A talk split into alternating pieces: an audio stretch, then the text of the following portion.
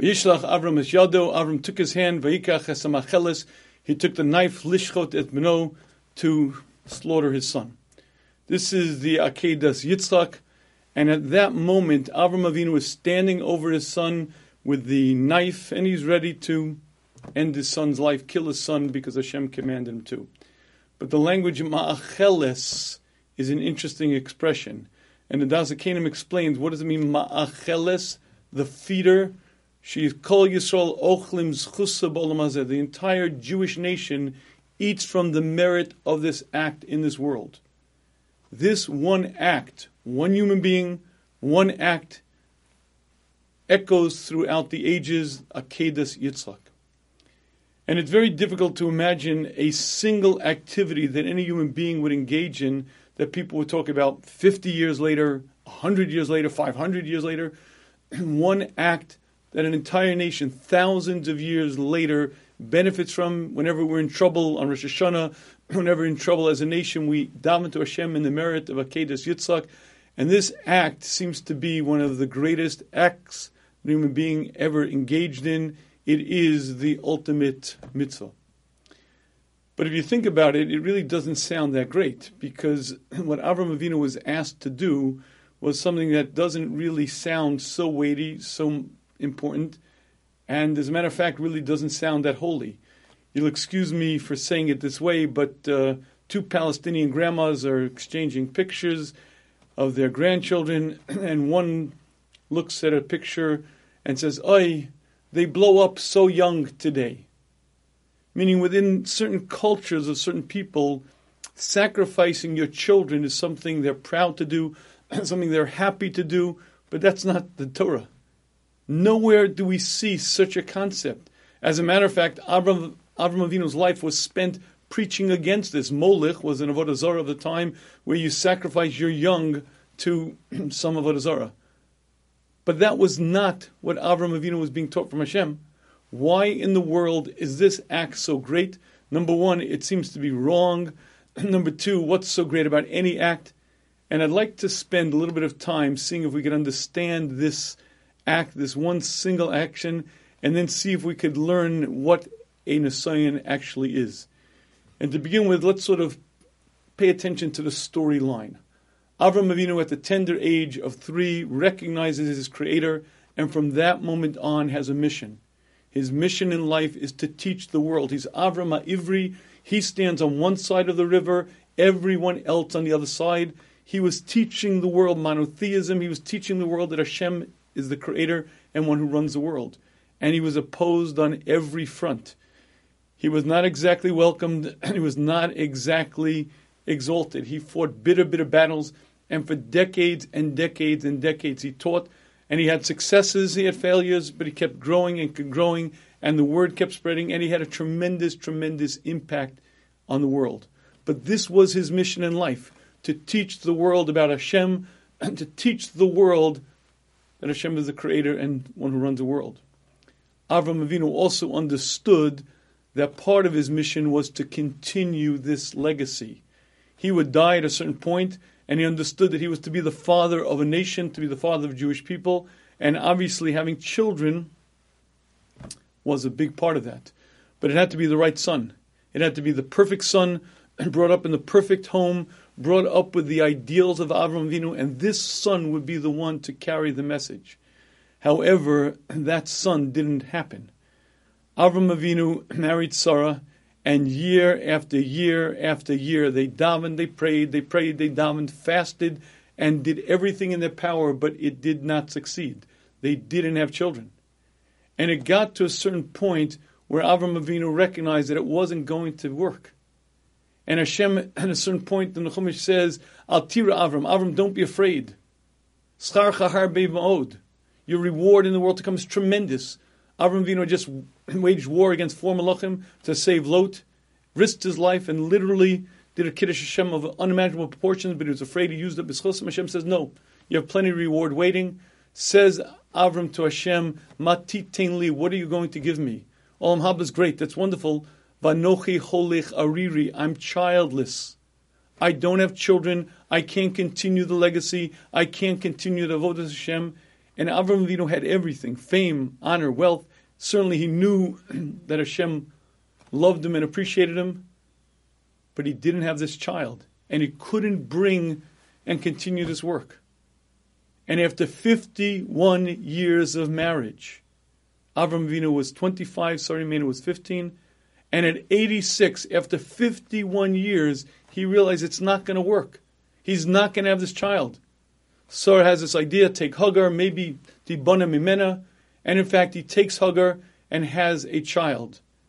But this was not the child to continue the legacy. This was not the talmid that Avram Avinu was going to bring into the world. And Avram Avinu continued waiting and continued getting older, and it became far more difficult.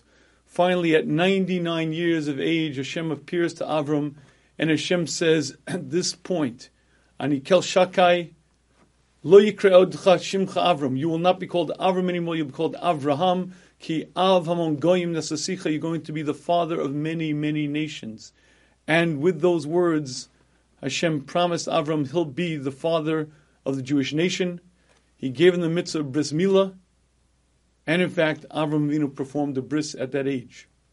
Three days later, he's sitting in the home, he's sitting in the heat of a tent, waiting for orchim, and he raises his eyes, and on the horizon, he sees three wayfarers, and these were the malachim who were coming to give him the message. Shuv Ashuv Elecha, one of the malachim says, We're going to come back. Next year, at this time, Sarah will have a child. Now, it's interesting to note what Sarah Imenu's reaction was. But Tischak Sarah Bekirba, Sarah laughed inside, she laughed. Why did she laugh? Because what this Malach was promising Avram was so outrageous. The Sforno says it was a nace equivalent to Trias Amesim. If you take a dead body and bring it back to life, could Hashem do it? Of course, Hashem could do anything. But Hashem runs the world with derech hatev. Hashem doesn't run the world with overt miracles because it skews free will, takes away bechira. What this malach was saying was that Sarah Imenu, who originally was barren, originally couldn't have children, now at the age of 99 was going to have a child. It was so outrageous. It was the equivalent of taking a dead body, making it alive. Tchis Mesim. Sarah Imenu did not believe that it would happen. In fact, that's what happened. Hashem pokad Sarah kasher Omar. Now it's very hard to imagine what they, Avram and Sarah, felt like when Sarah conceived. I spoke at a Bonei Olam Shabbaton. Now this is a wonderful organization for people who have trouble having children. And we have a couple who for three, four years can't have a child, and she conceives. It's a, it's a simcha, it's a, it's a celebration. But when you meet a couple who for 20 years couldn't have a child, for 20 years, they built a life, but they built a life without. They built a life of emptiness. Everyone has families, everyone has kids, play dates, and school, and they don't. And in one moment, they find the news she's expecting. The joy, the celebration is incredible. I don't believe that that has any comparison to the joy that Avram Avinu and Sarah Imenu felt at that moment when Sarah Imenu conceived. They were married at that point for 74 years. 74 years. And this is the child that is to be the future of the Jewish nation. This is Avram Avinu's mission. It's Sarah mission as much because she was to be the mother of this child. And in that one moment, they realized the greatest aspirations, the greatest joy was brought forth.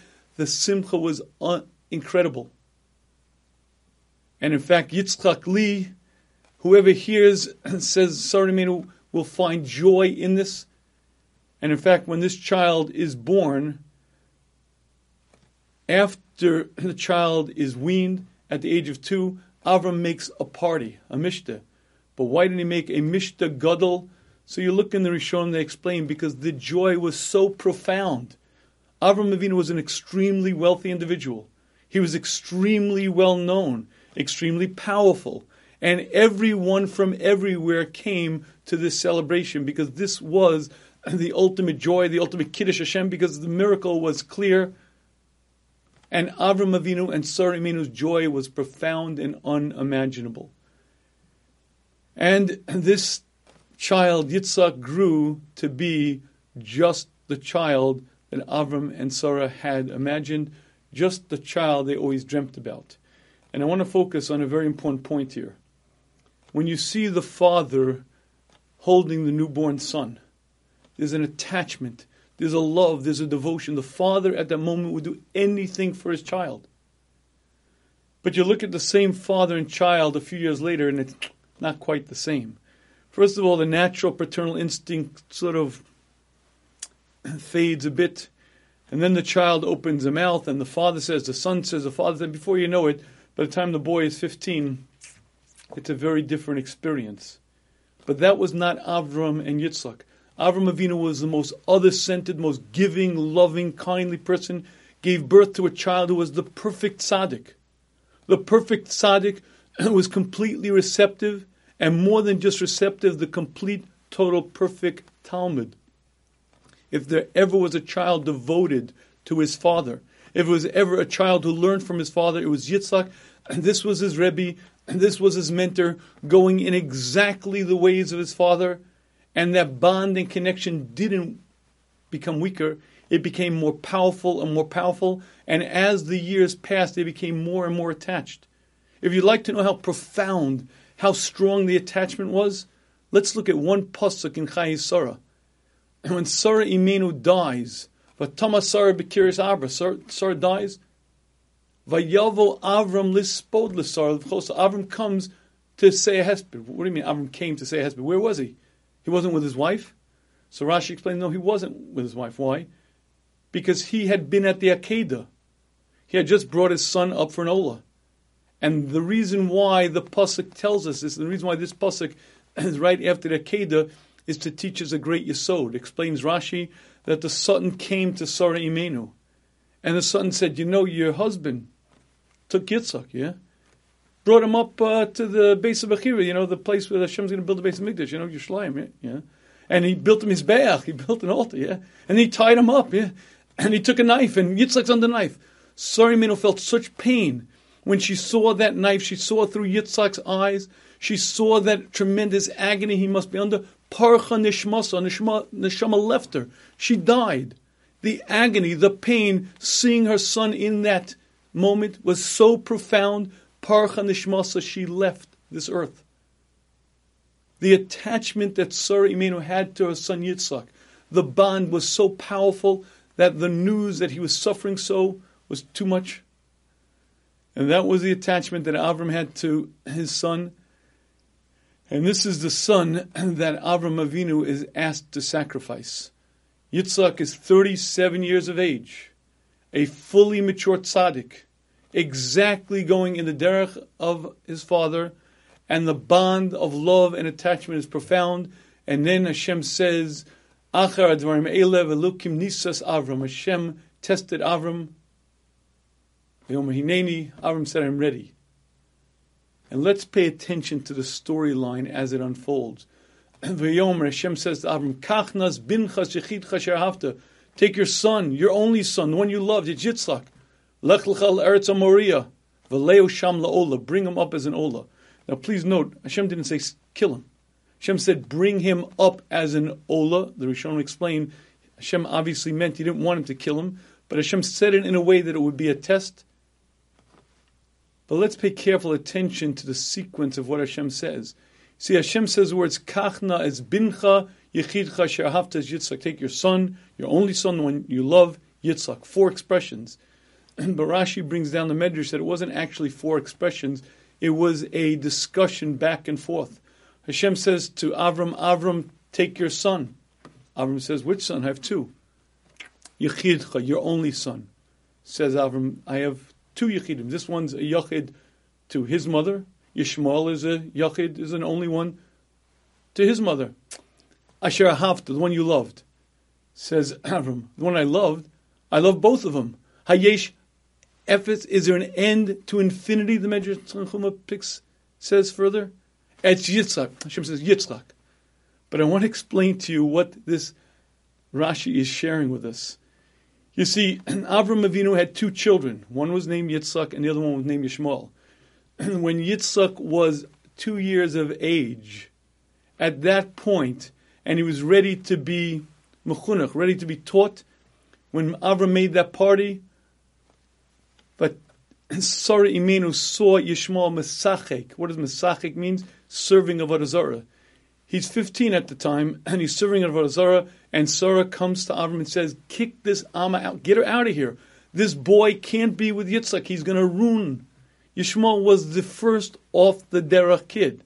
He's serving Avodah Zarah in Avram Avinu's house, the son of Avram, and he's serving Avodah Zarah. And Hashem says to Avram, Kol Sarah Tishma Bakola, whatever she says, listen to. She's right. Yishmael was not a tzadkala. He was not a tzaddik. He was a rasha living in this tzaddik's house, serving Avodah Zarah, and Avram Avinu had to kick him out at the age of 15, send him out, away, done, no more, because there was no hope. So here's the question. You're dealing with two children. One, Yitzhak, the protege, the ultimate, and the other, Yishmael, the rasha. Hashem says, your son. Which son? I have two sons. Your, your only son. Each one's an only one to. The one you love. I love them both infinitely. Is Avram Avinu playing games with Hashem?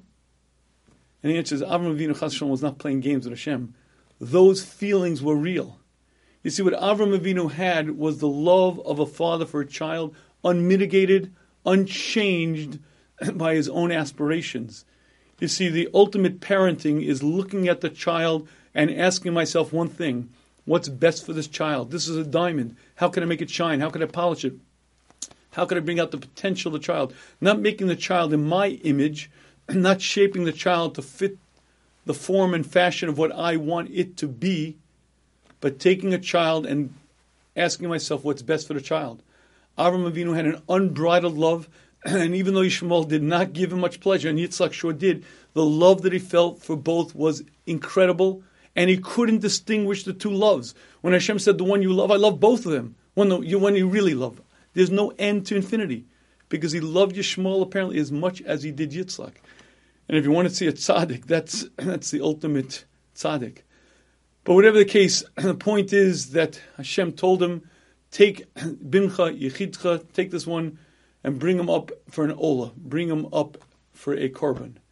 And in that one moment, Avram Avinu understood that all of his dreams, all of his aspirations were dashed. This child that he waited for 75 years, and this child that he dreamt about, this child who grew and became and really was the progenitor of the Jewish nation, was the next one in line, and really was going exactly in the ways and with that tremendous bond of love that Avram Avinu had for him, in one moment, Avram Avinu was told, It's over, done with, no more Yitzchak. And you'd imagine that Abraham Avinu was broken. You imagine that, okay, Hashem told me to do it, but with a bitterness, with a heaviness in his heart, he probably set out. But the interesting point is that the next pasuk says, "Vayashkim Avram baboker." Avram got up early in the morning. In fact, we learn the Gemara learning Allah from that. Zrizim makdim lamitzvahs. A zori is one who does the mitzvahs right, does it bezrizas.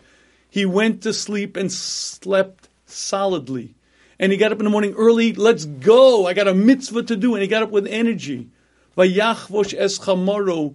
He saddled his donkey. And Rashi is bothered by the problem. Avram Avinu was a very wealthy man.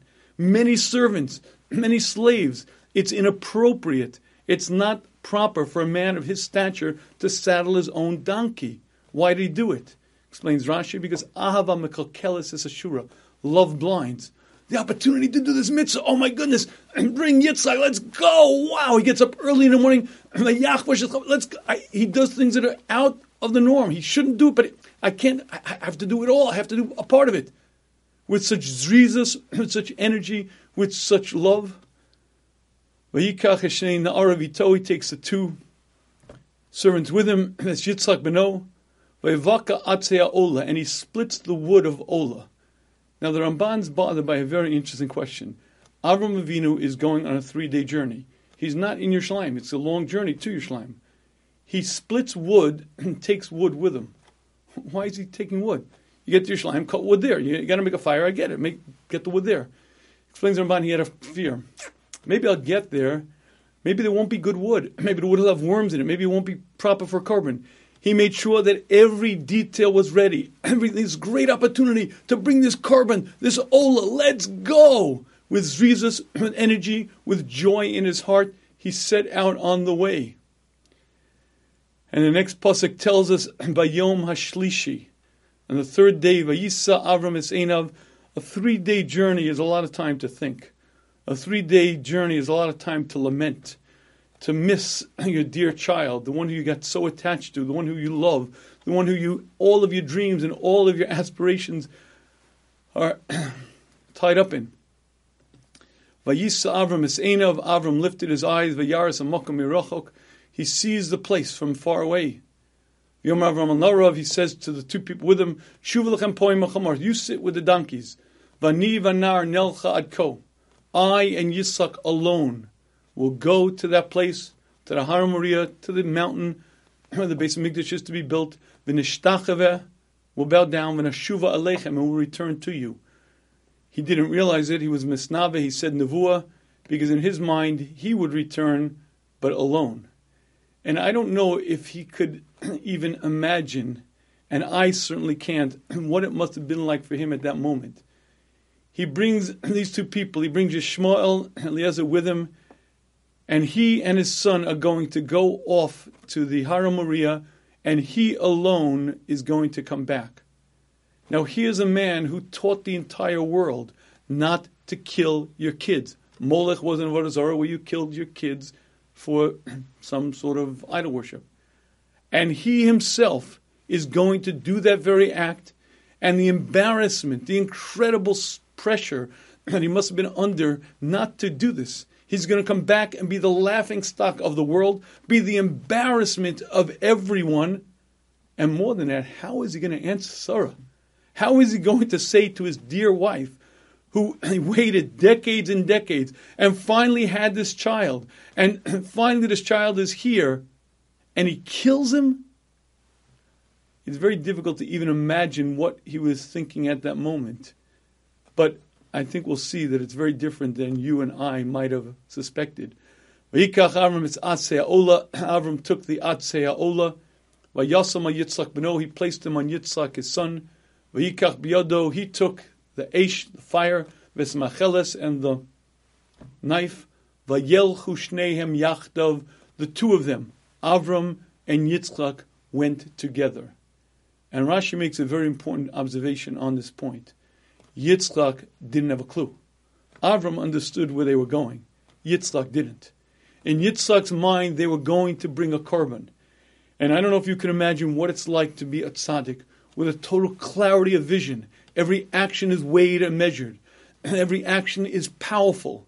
And these two individuals understood that they were the fathers of the Jewish nation. Their every act would be imprinted for generations. Every action that they engaged in would cause ripple effects throughout history. And as a result, Yitzhak had a tremendous understanding and appreciation of the gravity of his every action. And here he's given this opportunity to finally bring a korban to Hashem on the height where the Beis HaMikdash is to be built, the highest, most holy place in existence, and he with his holy father are going to bring a korban. The joy was unparalleled. The moment was a celebration, and he went with tremendous simcha, with joy in his heart. Barashi points out when the pasuk says "Vayelchol shneim yachdav," and they both went together. We know they went together. Why is it repeating us? to teach us a very important lesson. The same joy that Yitzchak felt going to bring this Ola, Avram Avinu felt. Yitzchak didn't understand who the Ola would be. Avram did. The same joy that Yitzchak had, wow, a chance to serve Hashem, the ultimate korban. Avram Avinu felt that same joy. And then the next pasuk tells us, "Vayomer Yitzchak el Avram." Yitzchak says to Avram, "Avi vayomer Avi vayomer hineni b'ni." Vayomer Yitzchak says, "Hinei eish va'etzim." I see the fire. I see the woods. Va'ayei asel. Where is the seh? Where is the sheep? We're supposed to bring an animal as a korban. Where is the sheep? Vayomer Avram. Avram says to his son, "Elokim yirela olabni." And Rashi explains what that means is Avram said to Yitzhak, You are the korban. I have a friend who's a cardiologist, and he tells me that when he has to give the news to a patient, And not always is the news so good, but sometimes the news is very, very bad. But when the news is very bad, he has to prepare and he has to say everything very guardedly, very carefully, because when you tell someone that they only have a short window of life left, it's a very, very shocking moment. In one moment, Yitzhak found out that his life was to end. Not in six months, not in six years, but in but a few minutes. He was the korban. It's over. And what does the pasuk then say? Vayelchu shnehem yachtav. They both went together. Now I know they went together. We told, heard that just a minute ago. They went together. Rashi says, no, that's exactly what the Torah is teaching us. Do you remember the joy that Avram Avinu felt in his heart, despite the fact that it was a son? He had the same joy as Yitzhak, who innocently thought they were bringing a, a sheep. The same joy that Avram had, Yitzhak now shared with him. Yitzhak knowing he's giving up his life, Yitzhak knowing that this is the end, felt such a joy. Wow, I get to show Hashem how much I love him. I get to make the ultimate sacrifice. In a moment, he found out that 37 was the end of his life, and he had joy in his heart because that was who he was. And they both go together. They get to the place where Hashem said, "Even Avram built the Mizbeach.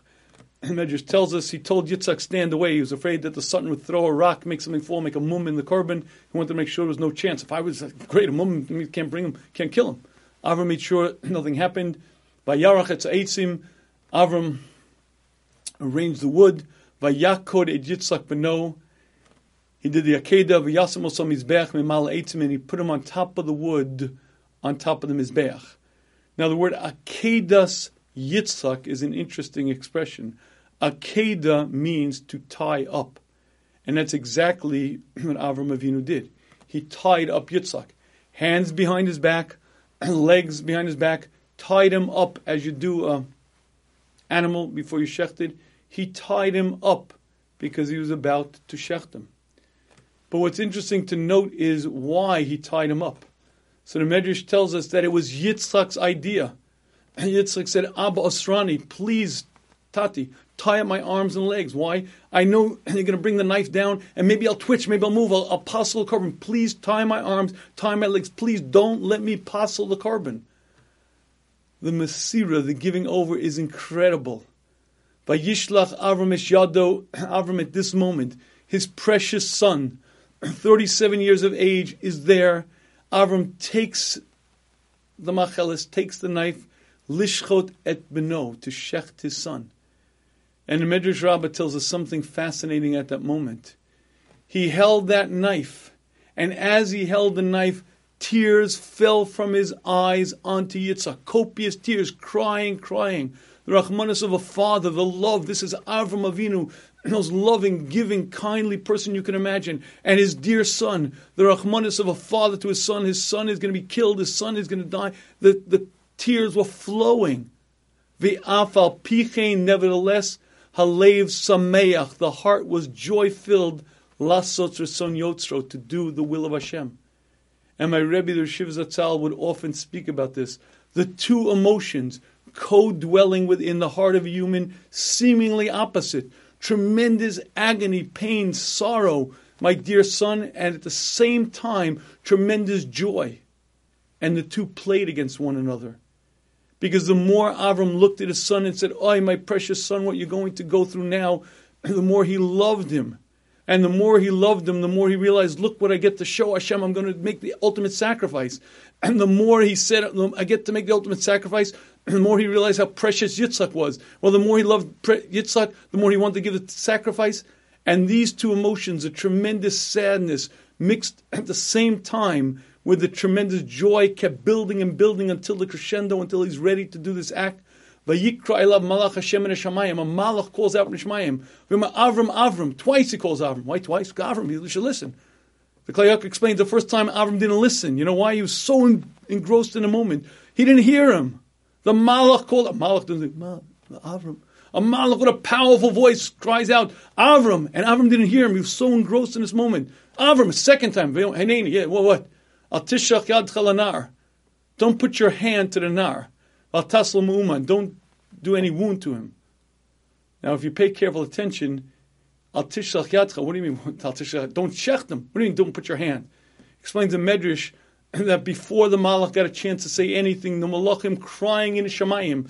We live in a very physical world, but the upper world is directly impacted by what we do. And the Malachim were gathered round, and the emotions that Avram Avinu were feeling at the moment were ricocheting off the upper world, and the Malachim were crying, and tears, tears fell from the Malachim and destroyed the knife. There was no knife. Avram Avinu says, I'll, I'll, have to choke him at least something. I got to bring the korban, do something. The Malach says, no, no, don't do that. Don't, I'll make a wound. No, no, don't, I'll tassel moon. Don't even touch him. I have to do something. I'm, I'm bringing the korban. yadati kimata. Now I know that you are a Yore Elokim l'chasachtas bincha shechitcha mimeni. Hashem says, I know you're a Yore Elokim because you didn't hold back your son, you're only one mimeni. And with those words, Vayisa Avram es Einav, Avram lifted his eyes, Vayar, he sees the ayil, he sees this ram, Nechaz Bisvach, caught in the bushes, Bekarnov. Vayelech Avram, Avram went, Vayikach the ayil, Vayelech Ola Tachas Beno, he brought him as an Ola in place of his son, explains the Sforno, because he said he would do it, he had to do it. I, have to bring the korban. And he brought that Seh, and that is one of the greatest acts that human being ever engaged in. And this is a the storyline of the Akedah. And I believe that if we carefully pay attention to what actually happened, I think we'll see it's very, very relevant to us. And while it's a tremendous story of a human being's perfection and a human being's dedication to Hashem, I think there are many, many more lessons for us to learn from it and how it directly applies to our life. And let me begin with one simple observation. Do you ever notice that just when things are getting settled, just when everything seems to be going right, boom, something out of left field happens, and you're thrown into a whole new set of circumstances, a whole new set of conditions, and it seems to happen time after time, after just when things are going right, something else goes wrong from some other that you can never imagine, never envision, and, and it almost seems like it's planned. It almost seems like it's worked out that way. Well, I'd like to share with you it is not by accident, not just by happenstance. It's what we call nisyonos. And in Mesilas Yesharim, when defying the human condition, says nimseinu lemedim. This is what we learn. Adam, the main purpose of a human being in this world is lakayim mitzvahs, to fill mitzvahs, lavod, to serve Hashem, v'lamod b'nesayon, to withstand nisyonos. And nisyonos are a part of our life, whether we like it or not. And I'd like to share with you that most often we misunderstand nisyonos. How many times have you heard someone say, Oh my God, do I need this? I don't need this. Can you imagine how much better I would learn if I didn't have this problem, if I didn't have this issue, if I didn't have this worry, this daiga, this trouble? This, I'd be able to accomplish so much more. I'd be able to serve Hashem. So, who needs this? Why does Hashem do this? And by the way, if you're not sure I'm right, ask men today how much sweeter, easier, nicer life would be if there wasn't so much taiva in the world. There wasn't so much, such out of control behavior everywhere you go that pulls you in. Who needs it? It doesn't help me. I'm not serving Hashem better because of it. I believe life will be much better. And if you look around, you see that it's there. For one person, it's taiva. For another person, it's jealousy. For another person, it's a temper. But everyone gets nisyonos. And I'd like to share with you the why behind it.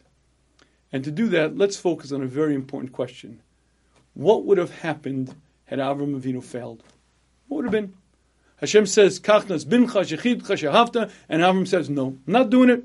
Count me out. I'm not doing it. Hashem told him, and he said no. What would have happened? So the Ran explains that had Avram Avinu had said no, nothing would have happened. No punishment. Hashem promised him Yitzchak is to be the father of the Jewish nation. Ki now Hashem says to Shechem, oh, it's a contradiction. And if, uh, if Avram said, no, I'm not doing it, there would have been no complaint, no punishment, nothing that he did wrong. But he would have failed in a Sion. You see, what the Mesilas Yesharim is teaching us is there are three parts to our greatness, three parts to growth. Hashem took me from under the kisei kavod, put me into a body, and gave me a mission to grow, to accomplish. But there are three pillars. Mitzvahs. Mitzvahs are the general activities that we have to engage in because they help me, they make me grow. Avodas Hashem is everything else. Davening, learning, chesed, everything that fits in directly and indirectly in a category of mitzvahs. So what's in the Shonos? You already have all the mitzvahs. You already have Avodah Hashem. So what, what are Shonos? The answer is in the Shonos are a whole different category. And if you'd like to understand it, I'll give you a very simple example. The average Olympic athlete will practice at least six years intensively before an Olympic competition. That means when they're into their sport, after they're really into their sport and after they really know it well, they'll then spend six years of intensive practice, minimally, before an Olympic competition. That means four hours a day, 310 days a year, and day in and day out. And then they get one shot. And whether their sport is running, whether it's a shot put, whether it's a team sport, everything that they spent the six years or ten years of training comes to that one moment. You see, the 100 yard dash doesn't last 10 seconds. And if he pushes and if he makes it, he's the gold medalist. And if not, he blew it and it's nothing. Nothing to show. The six years of work, the intense amount of effort, the incredible amount, nothing to show for it. That's what an Nisayon is. You see, an Nisayon is not a moment. An Nisayon is six months of work that you then get a chance to actualize. After working and working and working, now you're ready. Now you're ready for the Olympic trial. If you win, you succeed forever, for eternity. It's a diamond in your crown. And if you blow it, you blew it. But you understand what I'm saying? If you blow in a sign, it's not that you failed that moment, you wasted six months of work, or maybe six years of work. And whatever your issue is, for one person it might be anger management, for another person it might be being patient, another person may be desire, another person might be learning of davening, whatever your Nisayon is, the Nisayon is that one opportunity to take all of that hard work and put it into something for, forever. What Avram Avinu was given was the opportunity. He spent decades, he spent his lifetime perfecting himself, growing closer and closer, seeing Hashem, and in one moment he was given the opportunity to lock it in. The Ramban explains for him it wasn't even a growth opportunity. If a person lived through the concentration camps and they remain from, it's an assign that shapes him into a totally different, unique human being. But it's the experience that shaped him, that molds him. The being from despite, keeping Shabbos despite, makes him into a totally different level of a mamin. But the Ramban explains that that wasn't Avram Avinu. Avram Avinu was there. He didn't need the going through the Akedah. He was there but the Akedah was an opportunity to lock it in, to put it into something that for eternity would shine, for eternity would serve the Jewish nation, for eternity would serve him. And the Shonos really come in two different forms. Most of the time, they're an opportunity to put all of that work into one challenge that really puts it forward, that really propels you to a higher level. Sometimes they come as just opportunities where you put in all that work and you get a chance to lock it in. But whatever the case, it's one moment that becomes yours forever if you win. And if you lose, you lost it. But when you lose it, it's not just that moment. It could be months, it could be years worth of work. When the Mesilas Yesharim is teaching us there are three pillars for growth. Mitzvahs. You got to do mitzvahs because that shapes you, molds you. Avodah Hashem, that's davening, that's learning, that's bitachon, that's everything else. But in addition to that, there's a whole other part, and that's called being Omed Nisyonos. Hashem arranges Hashem carefully orchestrates, very carefully designs events and situations for you. And that is your opportunity to lock in forever, to take months of work, maybe years of work, and lock it into one act to shine for eternity or not.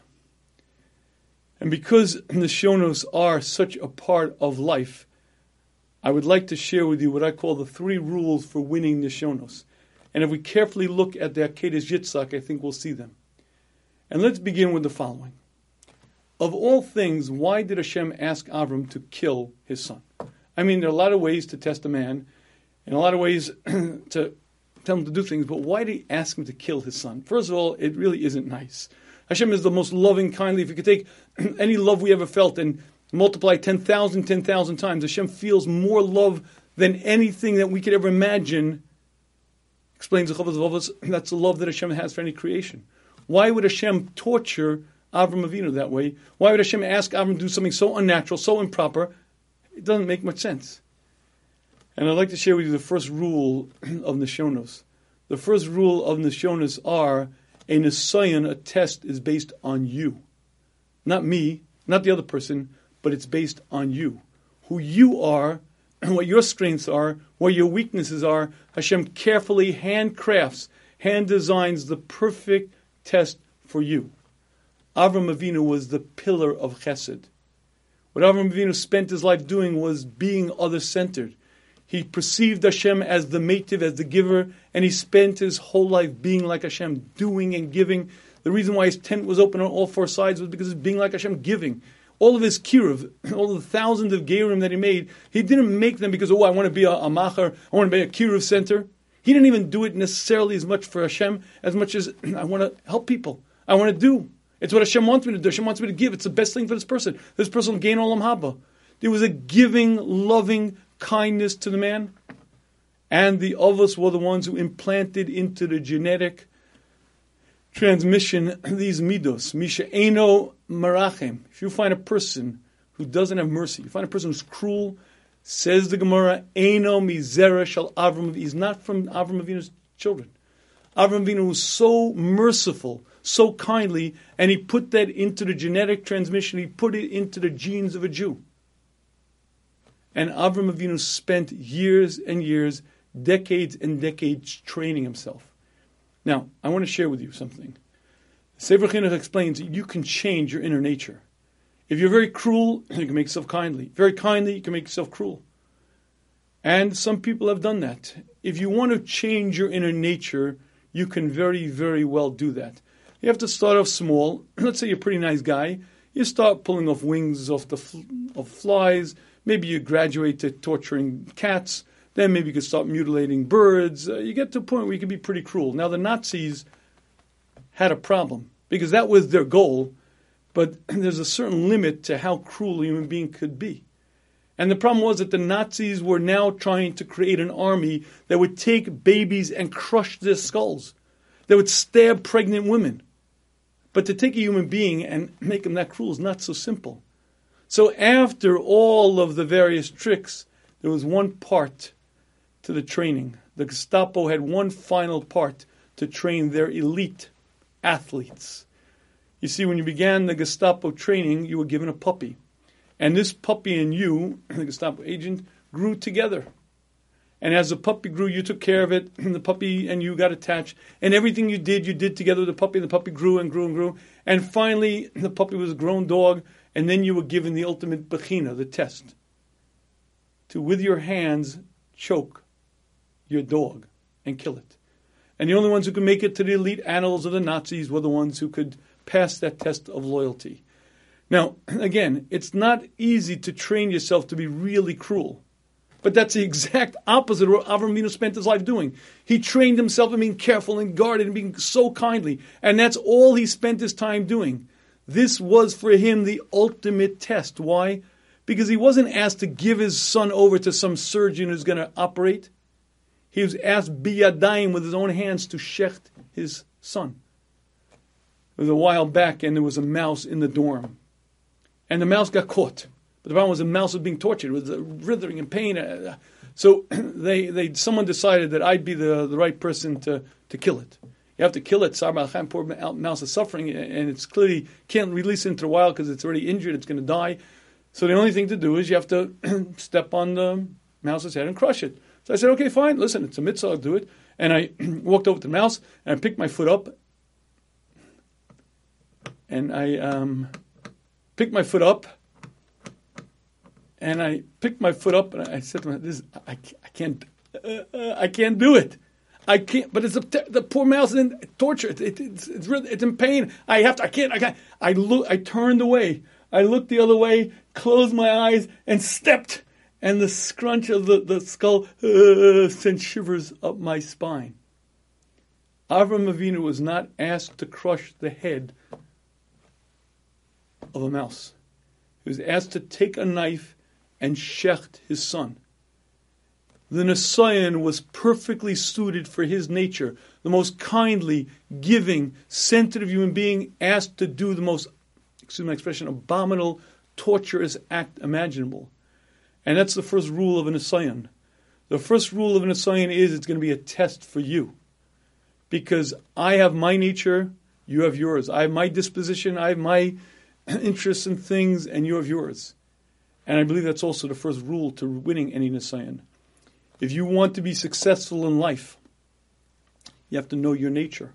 Each of us have strengths, and each of us have weaknesses. For one person might be jealousy, another person might be a need for revenge, another person it might be anger, another person might be desire. Each of us have strengths and each of us have weaknesses, and you have to be bold enough and brave enough to look into that mirror and say, What are my issues? If I can't admit to my problems, if I admit to my problems, I'll, damage my self esteem. You won't damage your self esteem. You'll be able to, for the first time in your life, actually work on yourself. You see, if I need to be perfect because I can't admit to having flaws, well, guess what? I'll always remain imperfect.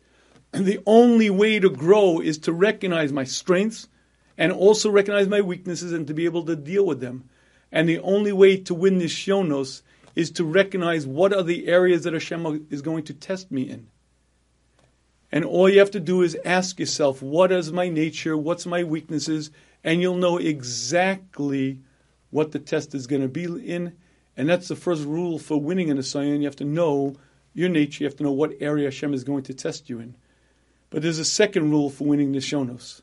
And to understand the second rule, I'll share with you an interesting observation. This act that I've described here, the Akedas Yitzhak, is the greatest act. Avram Avinu challenged with sacrificing his son, and he's willing to do it. Amazing. Avram Avinu, what a tzaddik. Here's a question. Uh, Avram Avinu was not the only participant in that act. There was also Yitzchak. And if I remember correctly, Yitzchak was very willing. Besimcha. He finds out he's the, se- the same joy that Avram has, he has. And he gets to the Mizbech and says, Tati, tie me up because I don't want to spoil the korban. So I have a little question. I get that Avram, a tremendous sac. I get amazing. Uh, Avram, Yitzchak not given any credit? Yitzchak did nothing? Why is it the Avram Avinu's act? What about Yitzchak, who's as willing as his father to give up his own life? What happened to that? And don't make light of the question because Ibn Ezra, Ibn Ezra asked it. But I believe Rashi explains to us the answer. You see, what was the first pasuk? Vahi achar dvarim ela. After these matters, velukim nisa. So after this happened, then Hashem tested Avram. What, what are these matters? After this happened, Hashem tested Avram. Says Rashi, achar dvarav shel Yishmael. After the words of Yishmael. Rashi explains that one day Yishmael was bragging to Yitzhak. Remember, Yishmael was 13 years older than Yitzhak. And one day Yishmael is bragging to Yitzhak, and says, Yitzhak, you think you're an Eved Hashem? You think you serve Hashem? I was 13 years of age and I willingly underwent a bris milah. I allowed our father to do a bris milah on me. Hmm, you think you're somebody? I'm even better. Yitzhak immediately answered back, You're bragging because you're one aver, one limb you give up. If Hashem would ask me, I'd give up my entire life. After these words, the Akedah could begin. And you look in the Achronim, explain what Rashi means, and they say that now the test of Avram could begin. You see, once Yitzchak gave his word, he wouldn't go back. Yitzchak said, if Hashem would ask me, I'd give up my whole life. That was it. And Yitzchak was now no longer Baal Bechira. Now Hashem could test Avram. You see, if Yitzchak didn't say that, Hashem couldn't test Avram. Why? because Hashem would say, Avram, do it. Maybe Yitzchak would agree, maybe not. He couldn't do it against Yitzchak's will, so it couldn't be a test of Avram. But once Yitzchak said the words, if Hashem would ask me to give up my whole life, it's done. Now we can test Avram. Why? Because Yitzchak committed. If you would like to understand what a word means to a tzaddik, let's just carefully listen to what Rashi is saying. Yitzchak said something in the heat of a moment as a younger person. If you, you're bragging because one I'd give my whole life. But once he said those words, it was no longer a nisayon. It was no longer even a test. And on one level, this is a tremendous lesson about emes, words that come out of your mouth you keep. But I believe there's an even bigger lesson to us. And that is understanding the second rule of an nisayon. You see, any test that you're going to have in life, it's very rare that the test is some huge, powerful force that's driving desire and building, pulling, and, and against you, oh, I give in, and you do this terrible sin. Uh-uh. Every Nisayon that you're going to be faced with is a much, much more subtle Nisayon. You see, the Nisayon isn't whether you'll do something that's wrong. The test is whether you'll take something that's wrong and make it right. You see, we human beings don't do things that are wrong. We make them right, and then we do them. And if you want to understand any Nisayon, any test, the test isn't whether you'll do this act or not. The test is whether you'll make it right, whether you'll rationalize it, and once you rationalize it, of course, you'll do it. But you see, we human beings don't do things that are wrong. Because things that are wrong are wrong and evil and bad, and I can't do that. And I wouldn't have free will.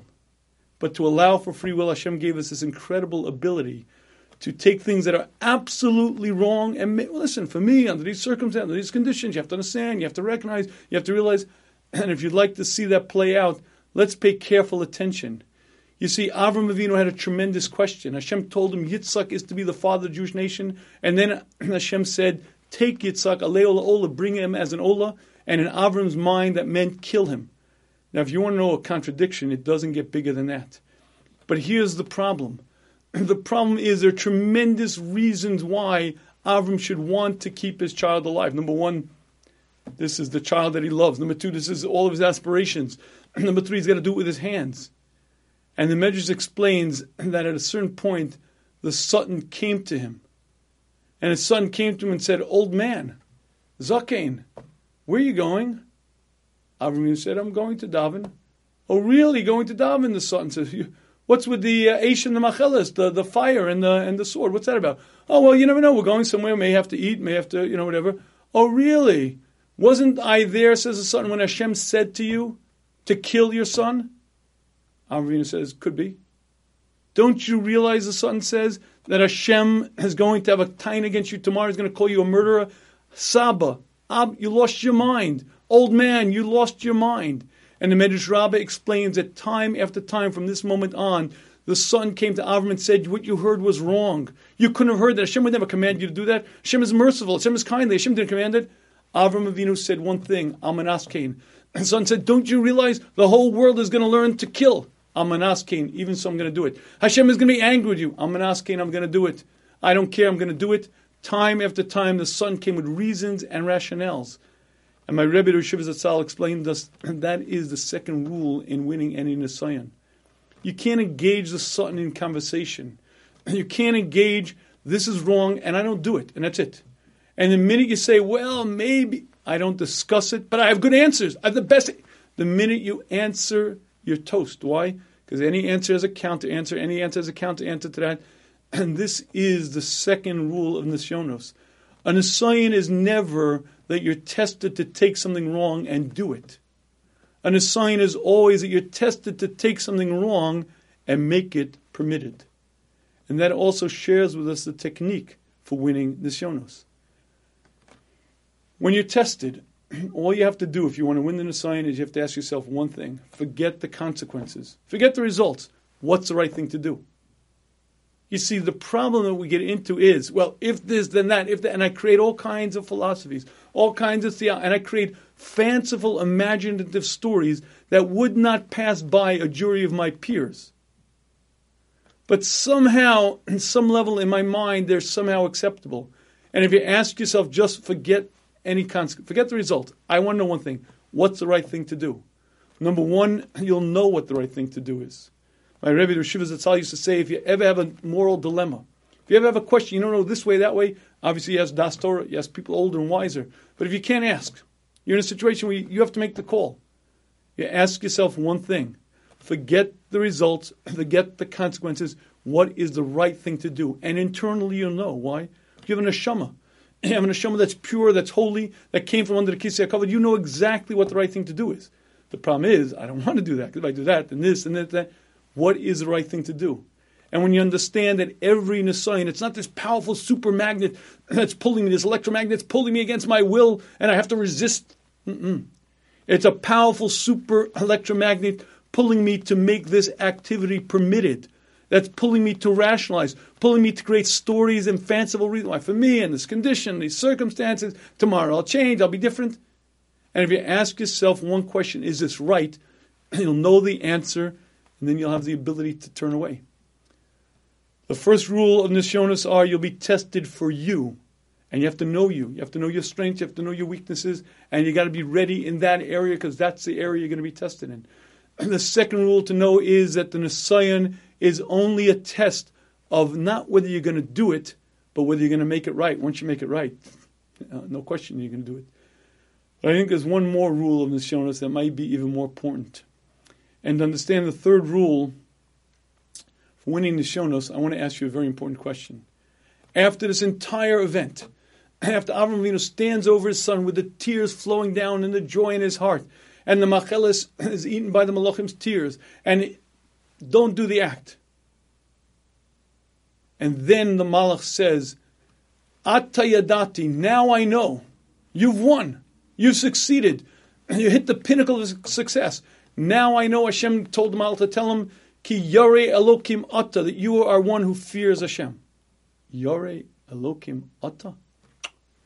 one who's dedicated to Hashem, one who loves Hashem, one who listens to Hashem. What do you mean, Yore Elokim? Now you are Yore Elokim? What does that mean? And if you're looking at Mesilas Yesharim, you'll see what Yiras Hashem means, and certainly Yiras Aromus is not fear. Not fearing Hashem, and not even fearing punishment. Yira Elokim means that I cut through the haze of physicality. I cut through the layers and layers of the physical world and I recognize one reality Hashem is here. Hashem is right here. As I speak, as I think, Hashem is present. The Creator, the one who maintains, the one who orchestrates everything, is present right here. But it's a cutting away of all of the darkness, cutting away of the haze, and recognizing it. And if you spend years and years and years and years and years, you see Hashem, you recognize Hashem, and then you're living in a vastly different world because then you recognize the key issue that we human beings never get. And that is that I am here for but a few short years. I'm not the body. I'm the guy inside. I, the one who speaks, the one who feels, I'm a neshama temporarily housed in this body with a mission, with a goal. And every action that I engage in here shapes me and molds me. But I'm here in this physical world on a short, temporary stay. And when you see Hashem and you recognize Hashem, you clearly get it. You recognize who you are. You recognize who Hashem is. You recognize everything that happens. What Avram Avinu did was he transcended physicality. The only way he could do this act with such simcha, with such joy, was get up early in the morning. Saddles his own donkey. The only way he could do it with such love blinds him was if he completely transcended the physical world by realizing that this world is a bluff. We live through scenes, and much like if you remember the old style video games, you'd fight one opponent, and if you won that opponent, whoosh, a new opponent would come bigger and stronger. You won that opponent, a new opponent would come bigger and stronger. But it's all a mirage, it's all illusions. When you go to the movie, and it's big and it's on the screen, and the hero comes out, and the villain is fighting, and they're fighting, and they're kicking it, it's light. It's not real.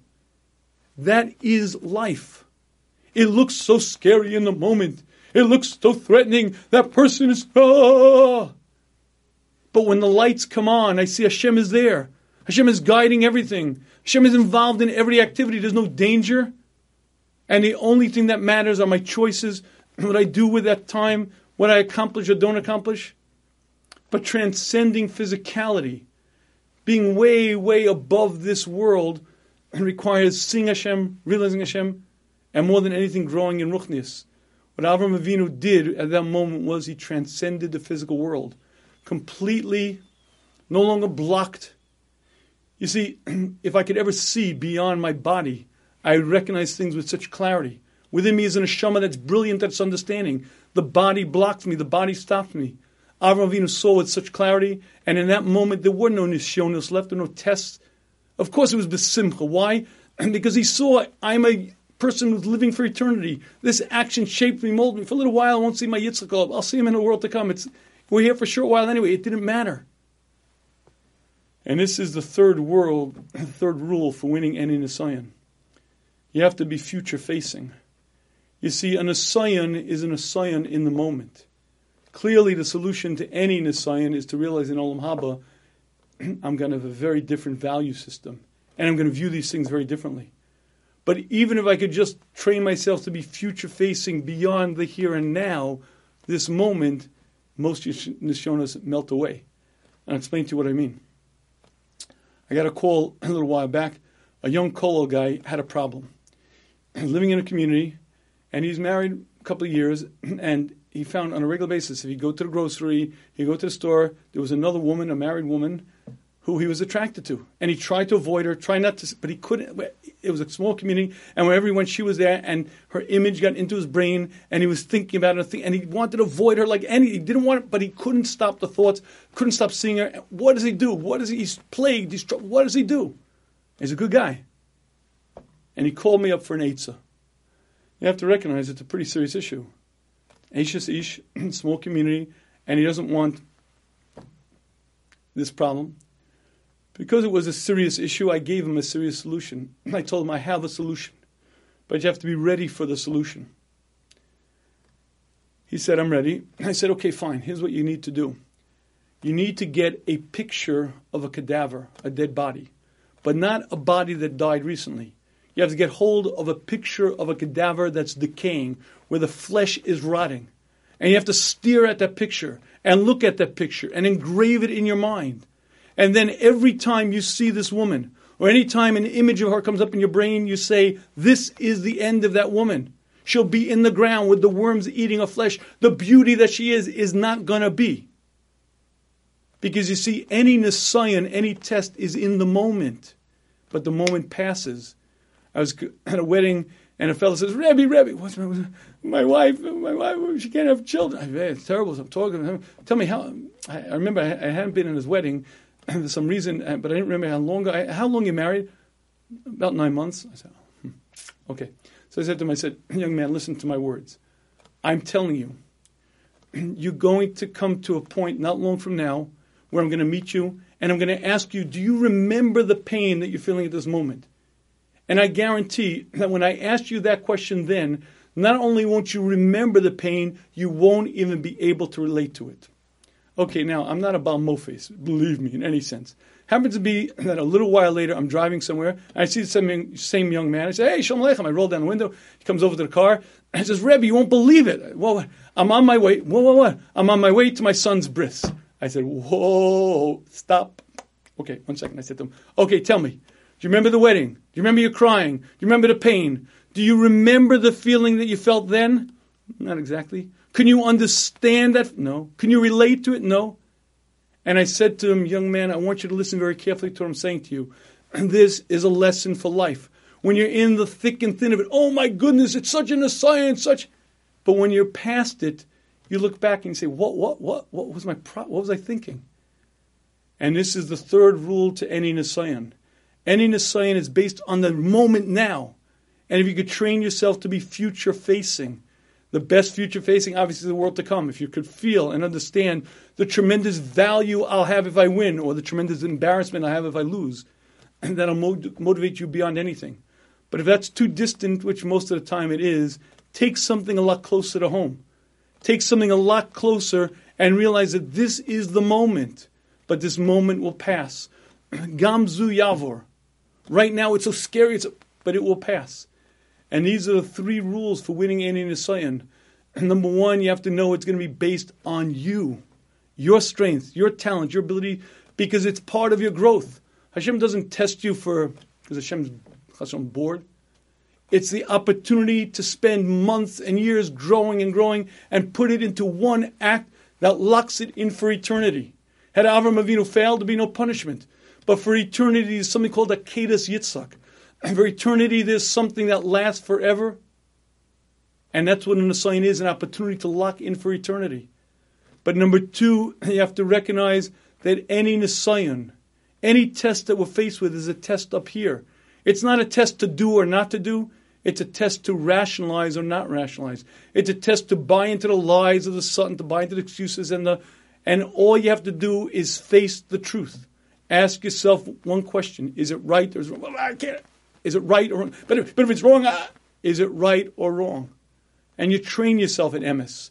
Yitzchak was on a level where emes, he said a word, it was no longer in the. It wasn't even a test. He said the words were done. But for anyone else, just saying it again and again. And the third rule of any Nisayon is that it's in the moment, in the thick and thin of things. And if you can train yourself to be future facing, how will I feel about this tomorrow morning?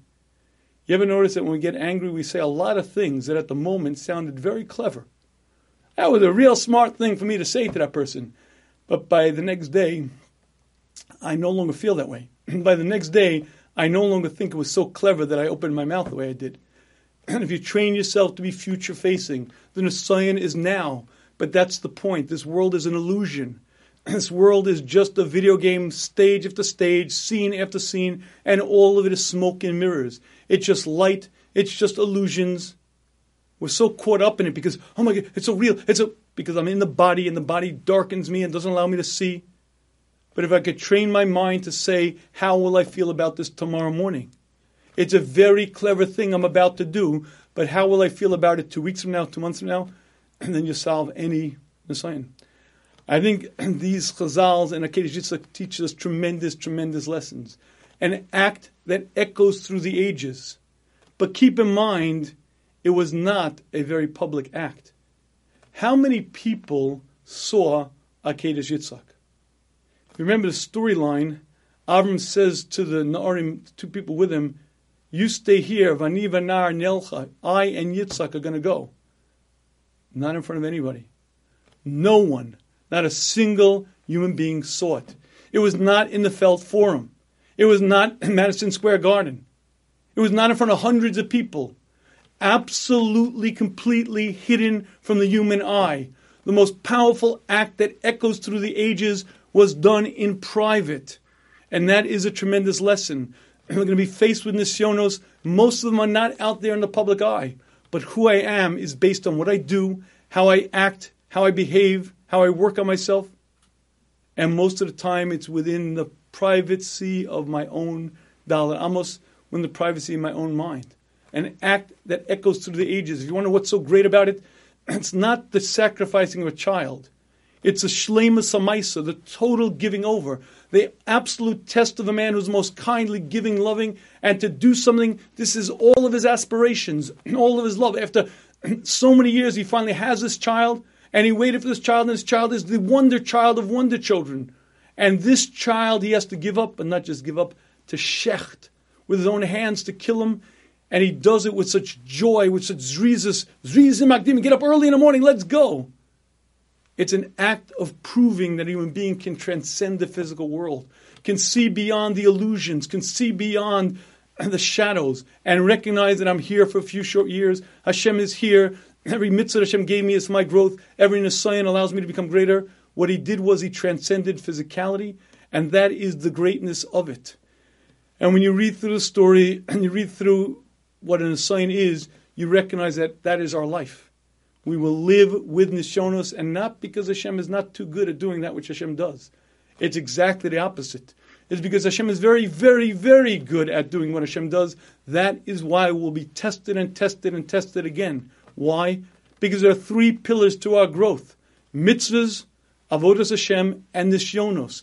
But understanding what an assignment is, an assignment is months, maybe years of growth, given the opportunity to now concretize it, put it into an act, maybe either grow, transcend, or just take something that I've grown and just put it into something.